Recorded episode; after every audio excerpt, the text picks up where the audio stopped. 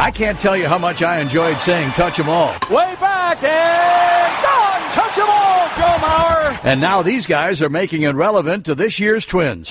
Now, our two resident hardball nerds will attempt to touch them all on the week's news surrounding the Twins in MLB. Here's Phil Mackey and Derek Wetmore. Welcome to the Touch 'em All podcast, where Derek Wetmore is once again down in Fort Myers, Florida, covering Twin Spring Training for 1500ESPN.com. Phil Mackey here after getting like a foot and a half of snow dumped on us this weekend. Uh, but if you're a Twins fan in the Twin Cities and you're depressed because it's that time of year weather-wise where you're just ready for it to be over and ready for baseball, the Twins gave you a little jolt over the weekend not Erick Aybar, which we can talk about too, Derek Wetmore, but Yeah. for the second weekend in a row. Last weekend it was Jake Odorizzi. This weekend it was Logan Morrison on uh, an interesting contract that we can dive into. But most importantly, so he's 30 years old, and he had a breakout season with Tampa Bay last year 38 home runs, and was one of the best hitters, uh, left handed hitter against right handed pitching in all of baseball. So the Twins added some major pop, and they have him under contract for it's a club option for 2019 that kicks in automatically if he gets to 600 plate appearances. But for 2018, they're only going to pay like was it five and a half or six million dollars for Yeah, a guy who hit almost 40 bombs last year. So uh, your ge- your general thoughts, and then we can dive into maybe some 25 man roster ramifications and Sure. some other reckless speculation. For sure, yeah. So my quick take is just that while it's a bit of a strange fit, I, I don't think I started the offseason thinking Logan Morrison would make a great new member of the Minnesota Twins. Uh, it's a great ad, especially at the price that they're doing it at. This makes the lineup exceptionally deep, especially against right-handed pitchers. Eh, that's going to be a tough one through nine to get through for opposing righties. Morrison is an okay hitter against lefties last year, but he was great, like all-star caliber hitter against righties, and it's not exactly the piece that I think the Twins needed. I still think they could use some starting pitching, but at the price that they're paying, while capping the downside, eh, like minimizing their risk, um, I think the Twins did exceptionally well in this signing. So I actually, I, the way you phrased that, I, going into the offseason, if you would have asked me, you know, do do the Twins need a big thumper first base DH type, and I would have said need is a strong word. And I still think you're right. I don't think they needed a Logan Morrison, but if you're shopping through and and you're at the the major league free agent store and there's a clearance rack and you already have you know Miguel Sano might be suspended, and Joe Mauer kind of had a bounce back season last year, but he doesn't give you a lot in the power department, and he's kind of just a league average hitter at this point. And Robbie Grossman, you and I are both probably way too high on Robbie Grossman compared to the average Twins fan, but he is a he is a big time on base guy. Not a lot of power. Logan Morrison gives you the opportunity to hit a game changing home run in the seventh, eighth, or ninth inning. And this franchise, outside of Miguel Sano, um, you know, maybe Josh Willingham for a few years. That's pretty. Re- you got to go back to Harmon Killebrew if you're talking about guys who hit 35 plus home runs or have the capability of doing that in uh, in a season. So, you know, I don't I don't think he's a guy that you're going to lean on too much defensively because Joe Mauer, for for my money, is one of the top two or three defensive first basemen. So he's pretty much just slotted in as a thumper at DH and he's out there to maybe not replicate the 38 home run season he had last year, but he gives you just more assurances. And this this is kind of you know part of our pitching conversation too, Derek, in that if you're just looking at a 25 man roster of the Astros or the Indians or pick your contender, they don't have five guys at the end, two pitchers and three hitters that are in their lineup on a daily basis that you look at and kind of scratch your head. The Twins have had a lot of that over the past 10 years where all right, uh, I guess the DH today is going to be, you know, some platoon hitter that you're just hoping has a has a breakout from one side of the plate they just you know they've done a bad job filling out depth pitching staff. They've had to lean on the Sam Dedunos over the year to make 20 starts.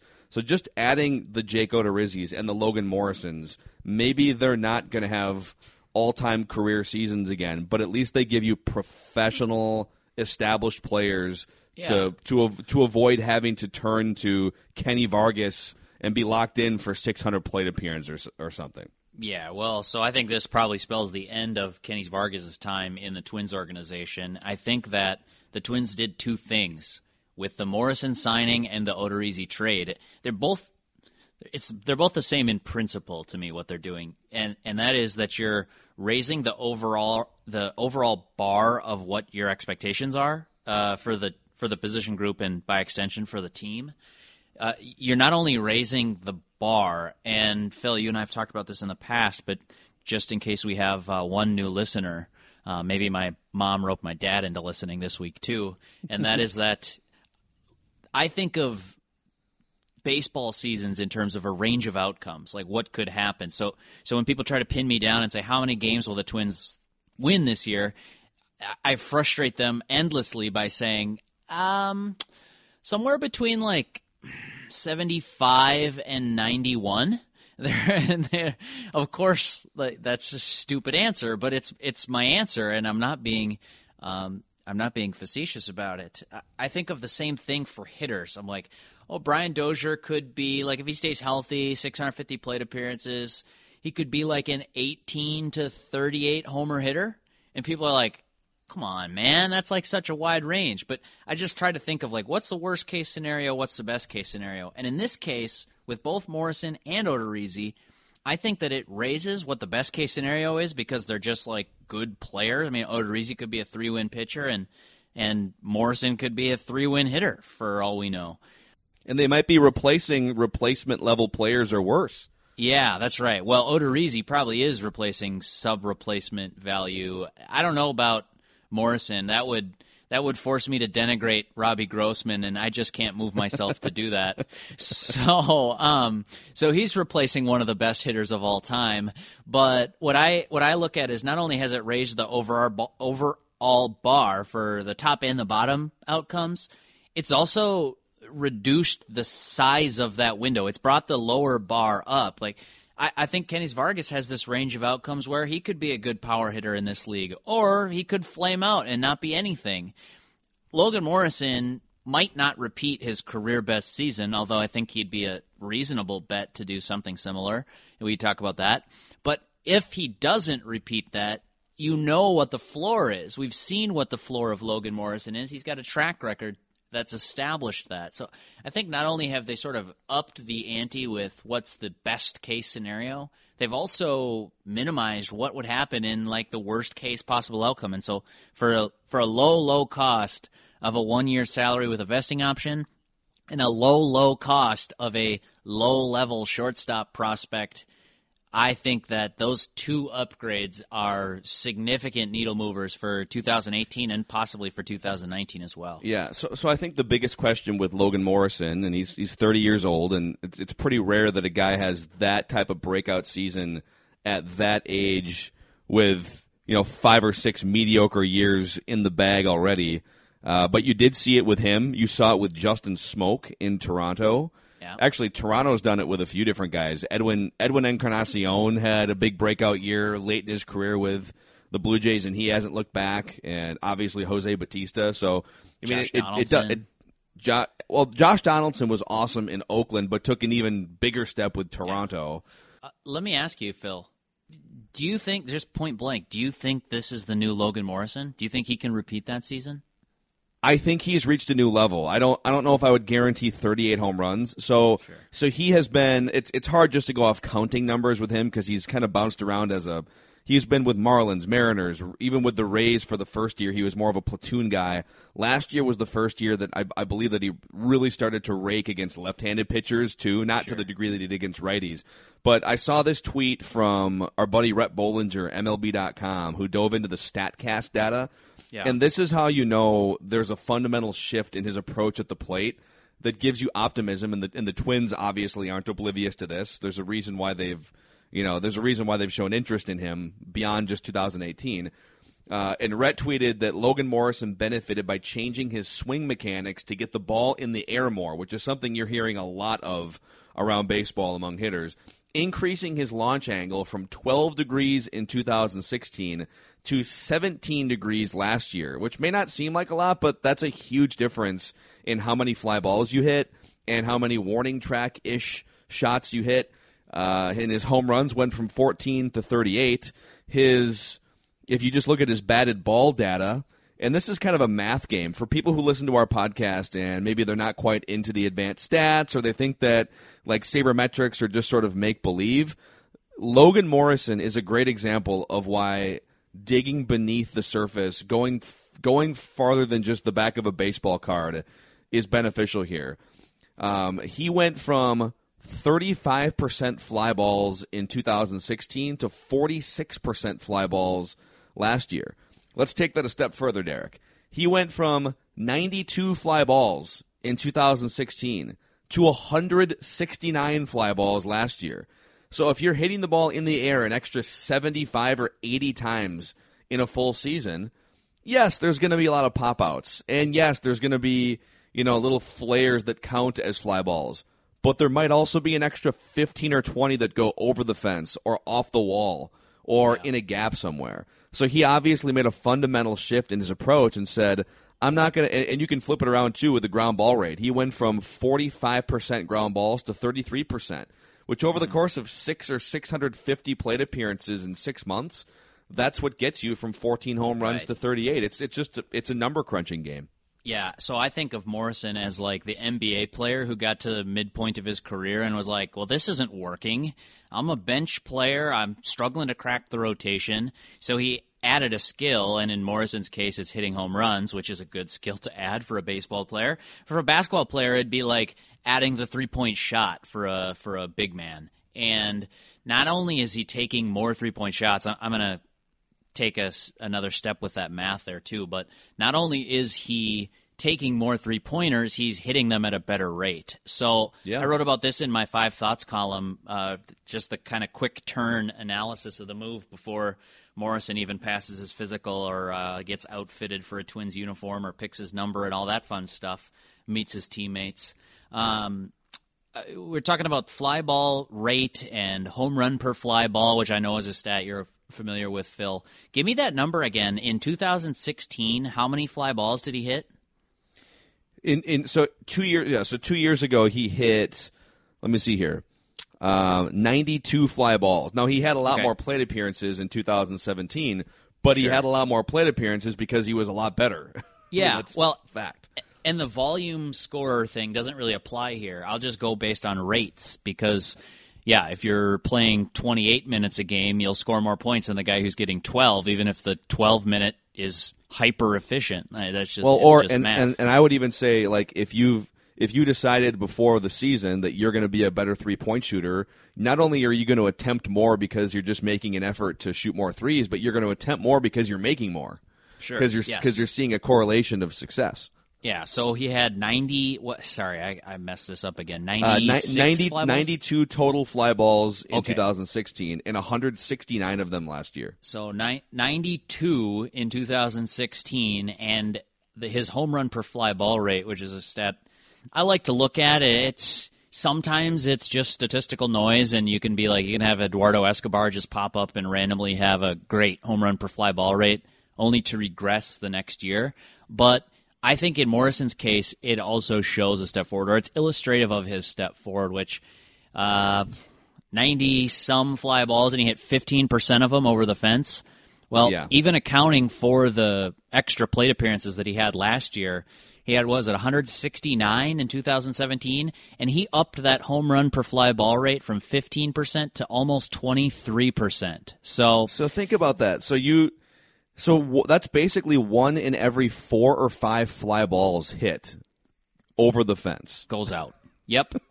and if that's the that's case, if you're able to do that over 600 plate appearances, you'd better be trying to hit as many fly balls as you can. Yes. Now, I'm not an NBA player. I can't hit three pointers. I'm also not a major league player. I can't hit home runs. But those but are super valuable skills. You did stay at a Holiday Inn Express last night. Uh, that's a stretch too. Um, but there are skills that teams are paying for and players know it. And I guess I'm arguing against myself there because clearly not many teams were willing to pay for Logan Morrison's breakout. We could talk all day long about the slow moving free agent market and resulting trade markets and all that stuff, but suffice it to say there are really only 20 teams trying to win right now and to varying degrees.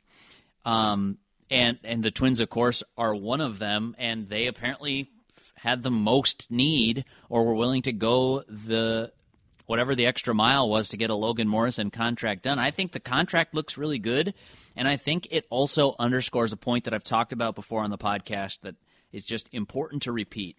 And that is that a team like the Twins, which you and I have said we kind of think of him in the low 80s, maybe mid 80s for wins. That's either on the outside looking in or a lucky wild card team. In that window, you should be hyper, hyper motivated to add good players to your roster. Logan Morrison fits that bill. The Dodgers, if they're going to win 100 games without adding Logan Morrison, not a whole lot of incentive to go out and spend the money. Same token, other side of the coin, though, the Chicago White Sox, if you're going to win 60 games, there's not a whole lot of incentive to go spend money and make your roster better and get a worse draft pick. Like if we're being cynical about the whole tanking approach in baseball. For a team like the Twins that are right there and that a good player or two could really change the outcome of a season from non playoffs to playoffs, that's where the motivation should be at its highest. And that's why I'd argue hey, you've done a great job improving your roster this winter. And it makes a lot of sense to go at a guy like Lance Lynn right now and just sort of finish the job and make yourself a postseason team. So let's all right. Yeah, and we and, and by the way, I believe you uh, you repurposed some of our. You're you're joining our radio show on a daily basis from Hammond Stadium, and we had late in the week we had some good reckless Lance Lynn speculation, and I think there's a lot of interesting steam there. Jon Heyman was at Twins camp this week, and he coincidentally wrote a big piece the very next day about how Lance Lynn could be the final piece to the puzzle for the Twins. Uh, I have it from our buddy Doogie. We were texting back and forth today. He's been digging on what the Twins might still do at starting pitching. He says he has it on really good authority. The Twins made a lowball offer to Lance Lynn, like a two year deal that was kind of just laughed at. But hey, he's still sitting out there, and spring sure. training has started, so you might as well go and say, I don't know, I don't know how many teams have offered you a deal. Here's two years, ten million. Here's two years, fifteen million. I I, I think Lance Lynn's going to wait until he gets something in the three year, at least ten million dollar a year range, but. Um, I, I think even without signing a Lance Lynn or an Alex Cobb, this has been a really, really good offseason for the Twins. Let's talk more about that in a second here. And also, I want to run a 25 man roster projection by you after this Logan Morrison signing and get your thoughts on kind of the bottom two or three spots. But yes. uh, before we do anything else, Luther Brookdale Toyota is one of the proud sponsors of our content here on the Touch 'em All podcast and the Mackey and Judd show. And we thank them for being partners with 1500 ESPN. And, you know, if you're driving around in the Twin Cities and once again you get dumped on with this weather and 15 inches of snow or whatever the heck it was over the weekend, I recommend if you're not in a four wheel drive vehicle right now, the brand new 2018 RAV4s, not only with four wheel drive, but all kinds of upgraded safety features. Uh, we're getting to the point where the cars are driving you much more than the other way around. And uh, the safety features on these Toyotas are no different. So, upgraded interior technology, upgraded safety features, new sleek look, spaciousness of an SUV, handling of more of a Camry Corolla, and of course the best service department in the Twin Cities. Luther Brookdale Toyota, 694 on Brooklyn Boulevard, and LutherBrookdaleToyota.com. So by my calculation here, if you add in uh, the, the, the minimum wage guys, the pre arbitration guys. The Twins are going to have even without signing anybody else, and I still think they have room to sign a Lance Lynn or an Alex Cobb. Derek, it's going to be the highest payroll in team history. They spent 113 million dollars on the opening day payroll in 2011 on a 99 loss team. Uh, the end of year 40 man payroll was up in the 120 or 123 million dollar range the last couple years. So there's obviously if you add a piece in the middle of the season, you make a trade, whatever it is, uh, your payroll can go up. I think they've done a great job, even before we get into Lance Lynn, of of just adding key pieces to the roster, upgrading the bullpen. This won't show up in team payroll, but they've also spent several million dollars on just beefing up their internal scouting and analytics and front office departments and upgrading their systems, both people systems and uh, technological systems. So they've put a lot of money and resources into just bolstering a team that already made uh, a playoff appearance last year. Logan Morrison, Jake Odorizzi, uh, Reed, Rodney, and Duke in the bullpen. And then you've got Erick Aybar, who's been a very good utility type player who can play up the middle. He's only 34 years old. Um, like he might make the team. Michael Pineda might not pitch until September or next year, but you've got him as a flyer for 2019. Anibal Sanchez as a flyer. You're not. No longer are the Twins leaning on the flyer guys to to break out and miraculously save their season. They signed five established good track record players and then sprinkled in some flyer guys. And I think they should still go get Lance Lynn, Derek. Mm-hmm. I agree with you. I think that they're the team that's sort of stuck in that middle 80 win mark. And look, I like all of the signings because I don't think that there's a big downside to any one of them. Like, look, look we could.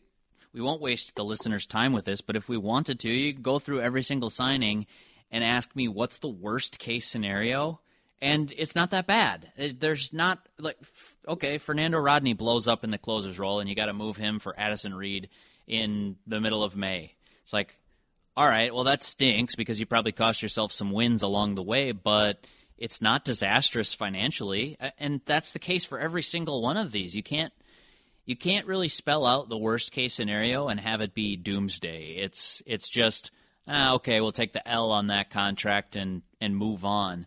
Uh, so anyway, they put themselves in good flexibility, good position.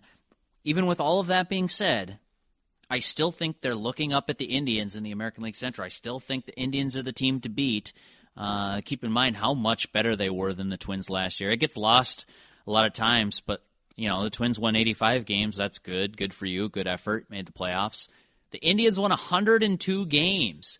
And then they lost some pieces. Carlos Santana signed with the Phillies. They lost uh, Shaw. They lost Joe Smith. It's like some meaningful wins were taken off of their roster.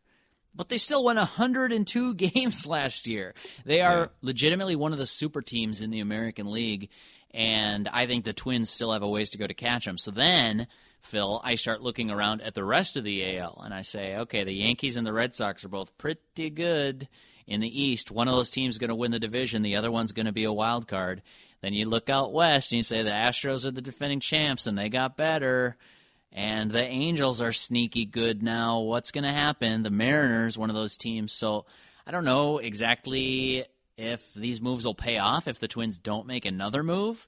But I think the Twins have put themselves in a really good position to, let's say you start the season with this. Let's say uh, your embarrassing lowball offer to the final piece to the puzzle, Lance Lynn, is uh, is not taken, and he goes to sign with the Brewers on a three year contract.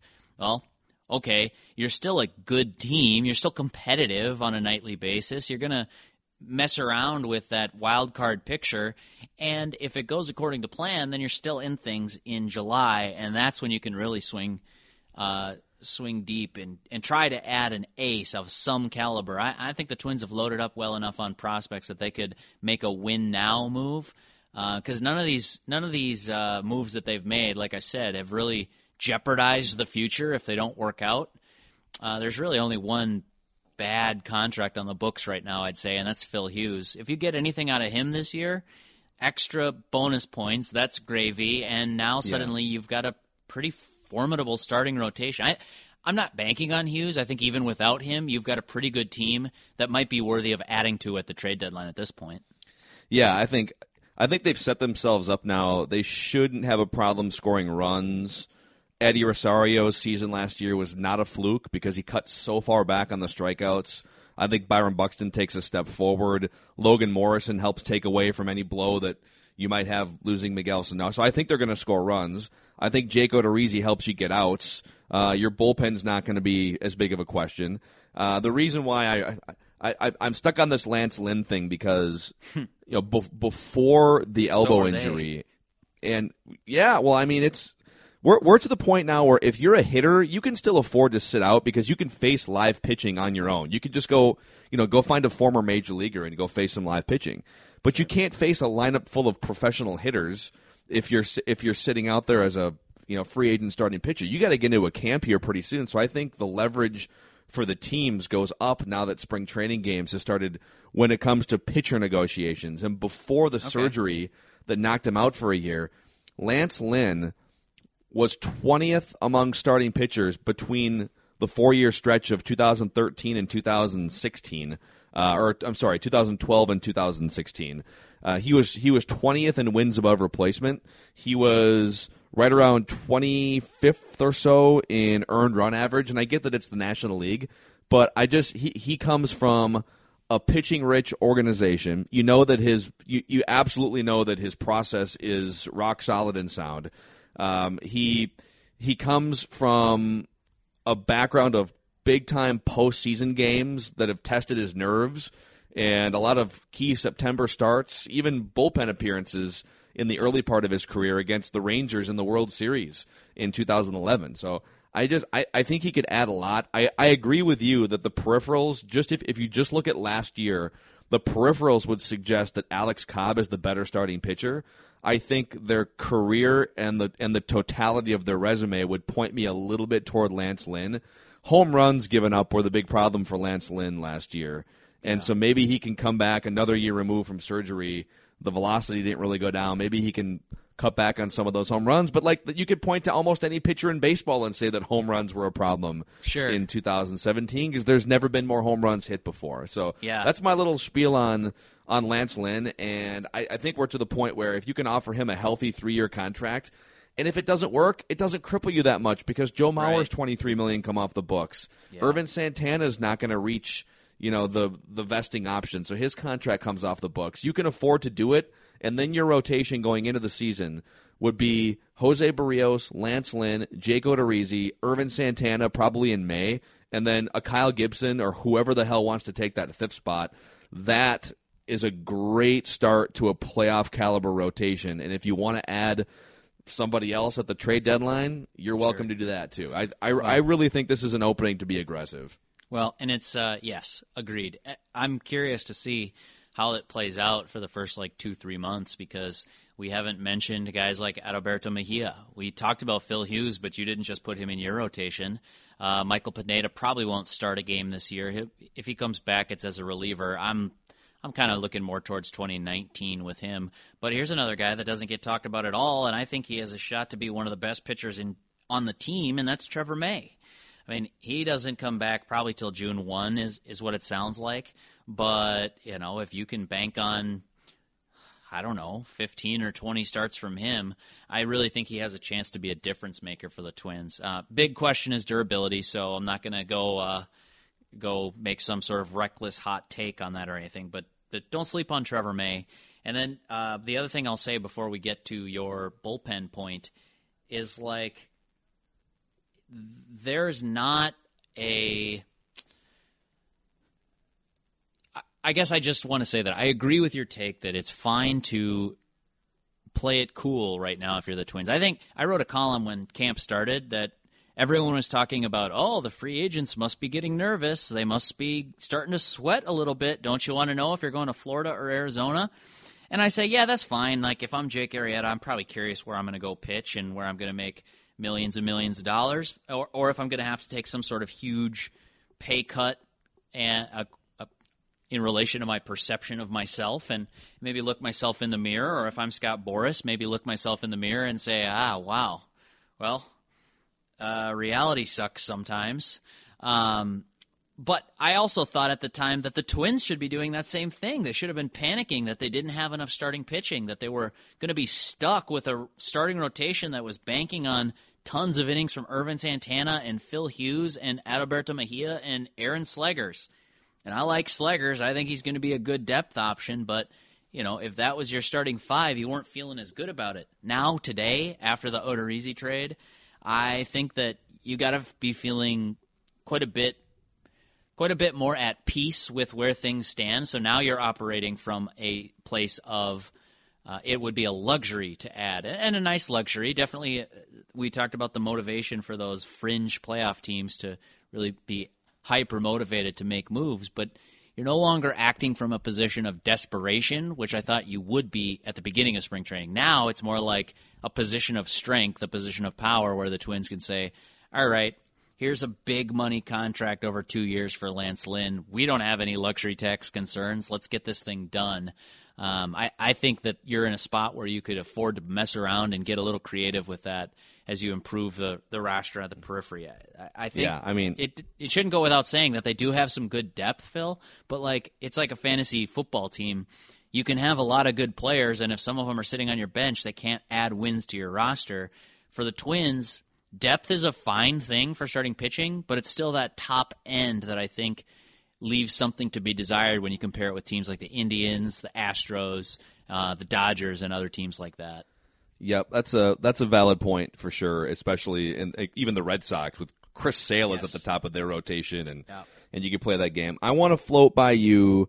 So uh, tw- it's a it's kind of a half twenty five man roster projection. I'm going to just slot twelve pitchers in, and we can talk about that at a later time. Sure. Thirteen hitters. Now that Logan Morrison is on the team, thirteen hitters. I think there's 11 locks on the roster, and then like five guys battling for two spots. I'm going to rattle this off, and you tell me you're down there, you're covering this thing, so you tell me if I'm way off here. All right. Okay. I think it's Logan Morrison, Joe Mauer, Brian Dozier, Jorge Polanco, Miguel Sano. Let's just say he's not suspended. Just Miguel Sano. Um, Jason Castro, Mitch Garver, Byron Buxton, Eddie Rosario, Max Kepler, Eduardo Escobar. I think those are your 11 locks. Okay. And then there's two openings to fill out the rest of the position players between these five guys Robbie Grossman, Ehire Adrianza, Zach Granite, Erick Aybar, who they just signed over the weekend, and then Kenny Vargas still exists. Yes. so He is so he's person. so he's one of the five. I don't at this point like I don't know if there's. I'd rather have Robbie Grossman over Kenny Vargas oh yeah. because I think I think Robbie Grossman, you know for a fact that he's going to get on base at like a 370 clip, and you can put him in the outfield if you need to. So Yeah. so he's so Kenny Vargas is not only in a battle for you know a roster spot, he's like in a battle for, on the outside looking in. He's not even if this was Joe Lunardi's roster bracketology, he's not even one of the last four out or No. first four out or whatever it is. I don't think he's a bubble team in this case. I think that if everyone stays healthy through camp, this is the end of Kennys Vargas in a Twins uniform. Um, maybe you find a trade partner for him. I don't know that anybody'd even give up like a low A baller or something. Uh, and that's weird, right? Because he could go be somebody starting DH and hit 30 home runs this year, and that wouldn't surprise me. Right, but, the thing is, I mean, hitting 30 home runs is no longer as big of a deal as it was even five years ago. It's just Yeah. not. Eduardo Escobar hit 20 home runs last year. It's crazy. Yes. Yeah, and so I think that there's like he gets dinged because he doesn't really have a position. I don't think he's that good at first base, especially not when compared with Joe Mauer. Um, he has some power, but he's just streaky, and I know streaky hitter can be a cliche, but you know his final numbers at the end of the year are just not that good. You don't if you don't add any positional value, then you really need to hit like mad lights out. And Vargas just doesn't do that. His his line is a good hitter, but not good when you compare it with other guys who only bring a bat to the ballpark every day. Like you have to be Edgar Martinez or David Ortiz, and he's not that. I don't think there's any hope of him being that. I did talk to somebody uh, this spring who would know way better than I would, who said that you give Vargas 550 plate appearances, he will hit. He'll be a monster for you. But uh, if you're the Twins, I think that's too big of an if. I- think that barring any injury in camp, the first person I cut from that list of five would be Kenny Vargas, and uh, I like him as a guy. He's a good person. He dealt with adversity a lot last year when he was just on the AAA Rochester shuttle back and forth. But I don't like him enough as a person to make a downgrade to the roster to take Kenny Vargas, the player. So it's too bad um, for for Kenny's and for the Twins, but I just I just don't see there being a good fit with him now. He just he doesn't do enough things on a baseball field to uh, to even uh, you know I'd rather have I think Erick Aybar at this point at least he gives you some positional flexibility. So that's that's probably the easiest of those five cuts for me. Yeah. So so okay, let's take him off the board then. So two spots left, and Erick Aybar, Ehire Adrianza are your. So it's basically like which outfielder and which infielder would you keep? So Zach Yeah. Granite, correct, correct me if I'm wrong here, but Zach Granite has minor league options left. Yeah, for sure. So, so so that's pretty easy.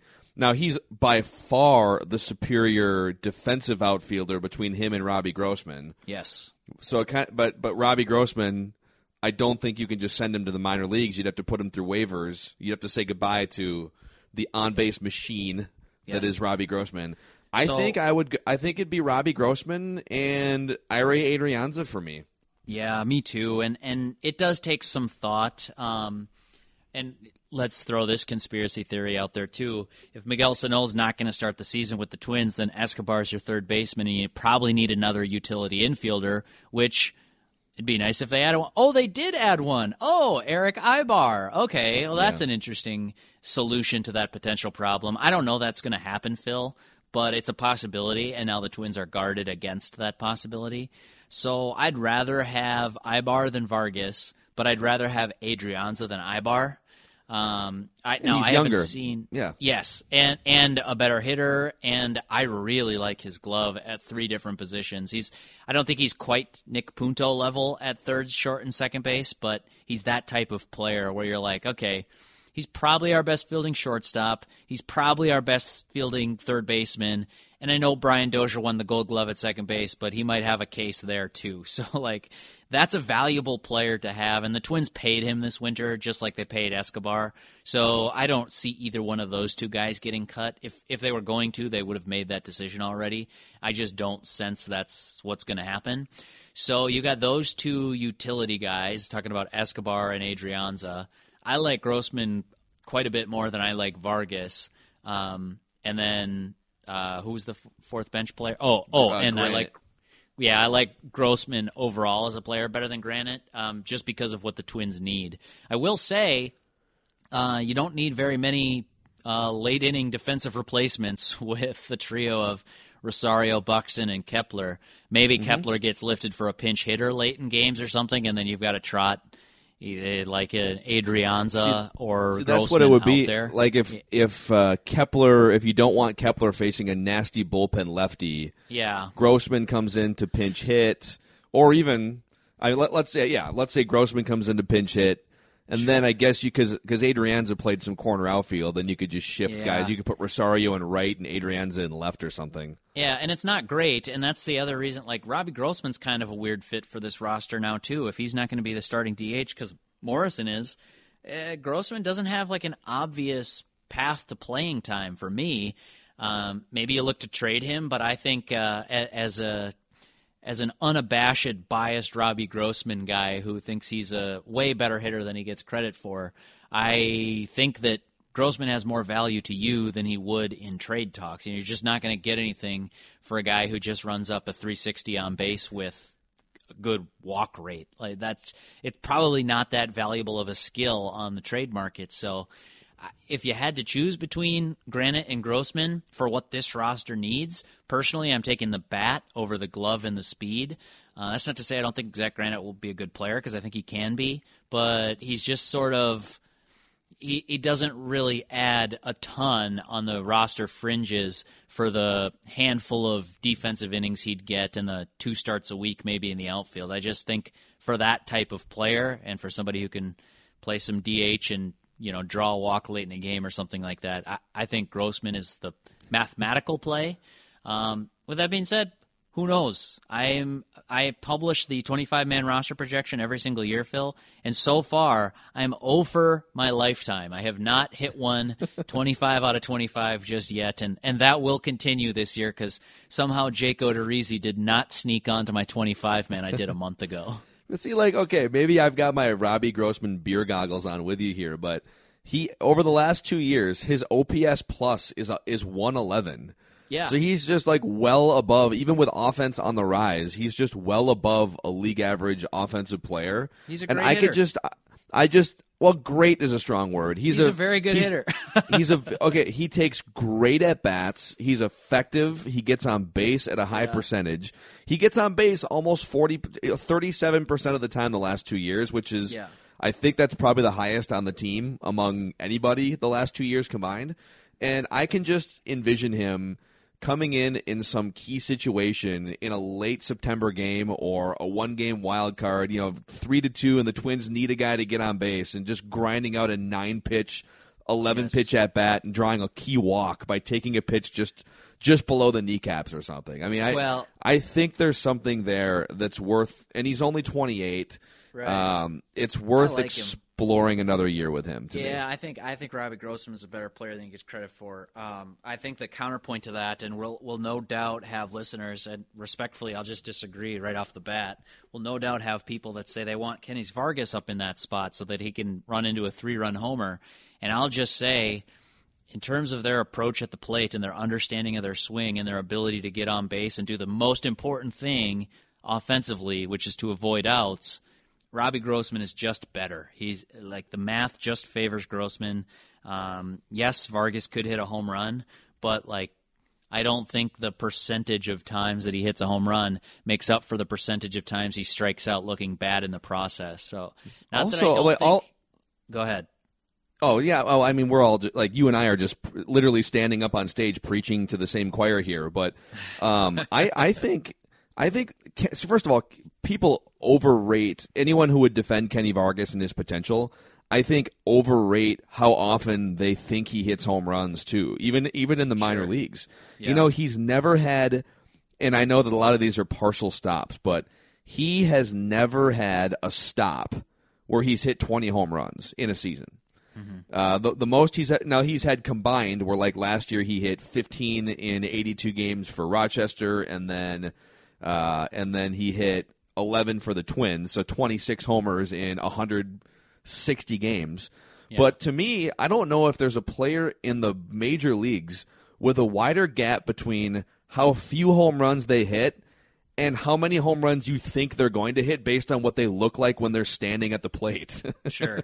yeah. Well, and how far they hit it in batting practice. I mean, yeah. I'm not trying to take away the fact that Kenny Vargas has real plus raw power. I mean, he is. You watch him in batting practice. If he wasn't on the same team as Miguel Sano, Vargas would be the guy that you buy batting practice tickets for.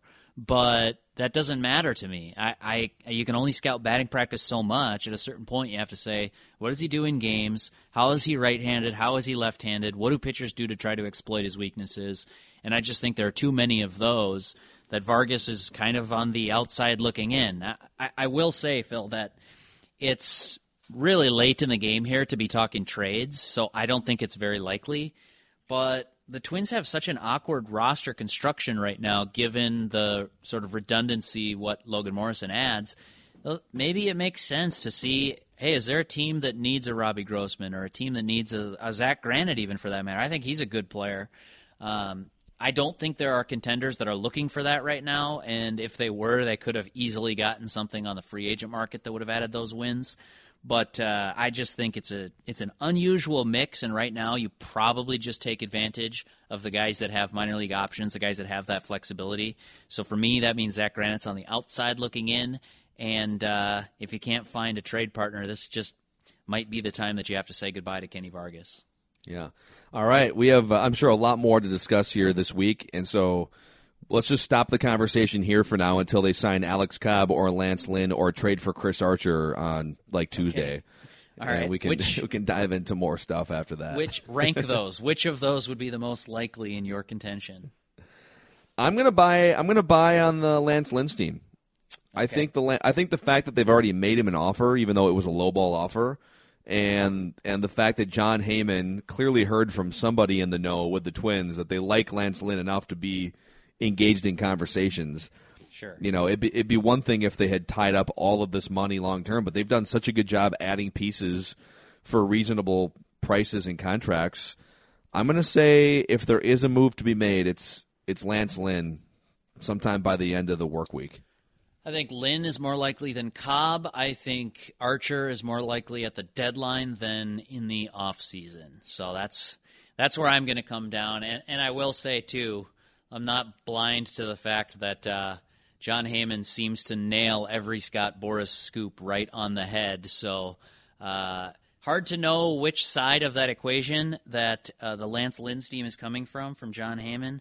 But let's just say I think that the the fact that he was in Twins camp might be a coincidence more than a driving force for uh, for a Lance Lynn report. Um, Right on. a final thing, because we will talk about this at length. Uh, be joining you on the radio this week, and we'll definitely have another Touch 'Em All podcast. Um, but for Cobb, Lynn, or Arrieta, the Twins would have to give up their number 75 draft pick, and I guarantee you that that plays into their math, their uh, their analysis to say whether this player is worth it or not. I don't think it's a game changer. I don't think you draw a hard line in the sand if you're the Twins and say, no, we will not sign you know, Jake Arrieta because he costs us a draft pick. But I promise you, it plays into their thinking because number 75 overall pick, if you do it right, it should be a pretty good prospect, uh, somebody that you can count on in the minors, and, that's further trade ammo. So. Uh, yeah, long way of saying I'm not writing off a possibility that one of those big three is wearing a Twins uniform by the end of this week.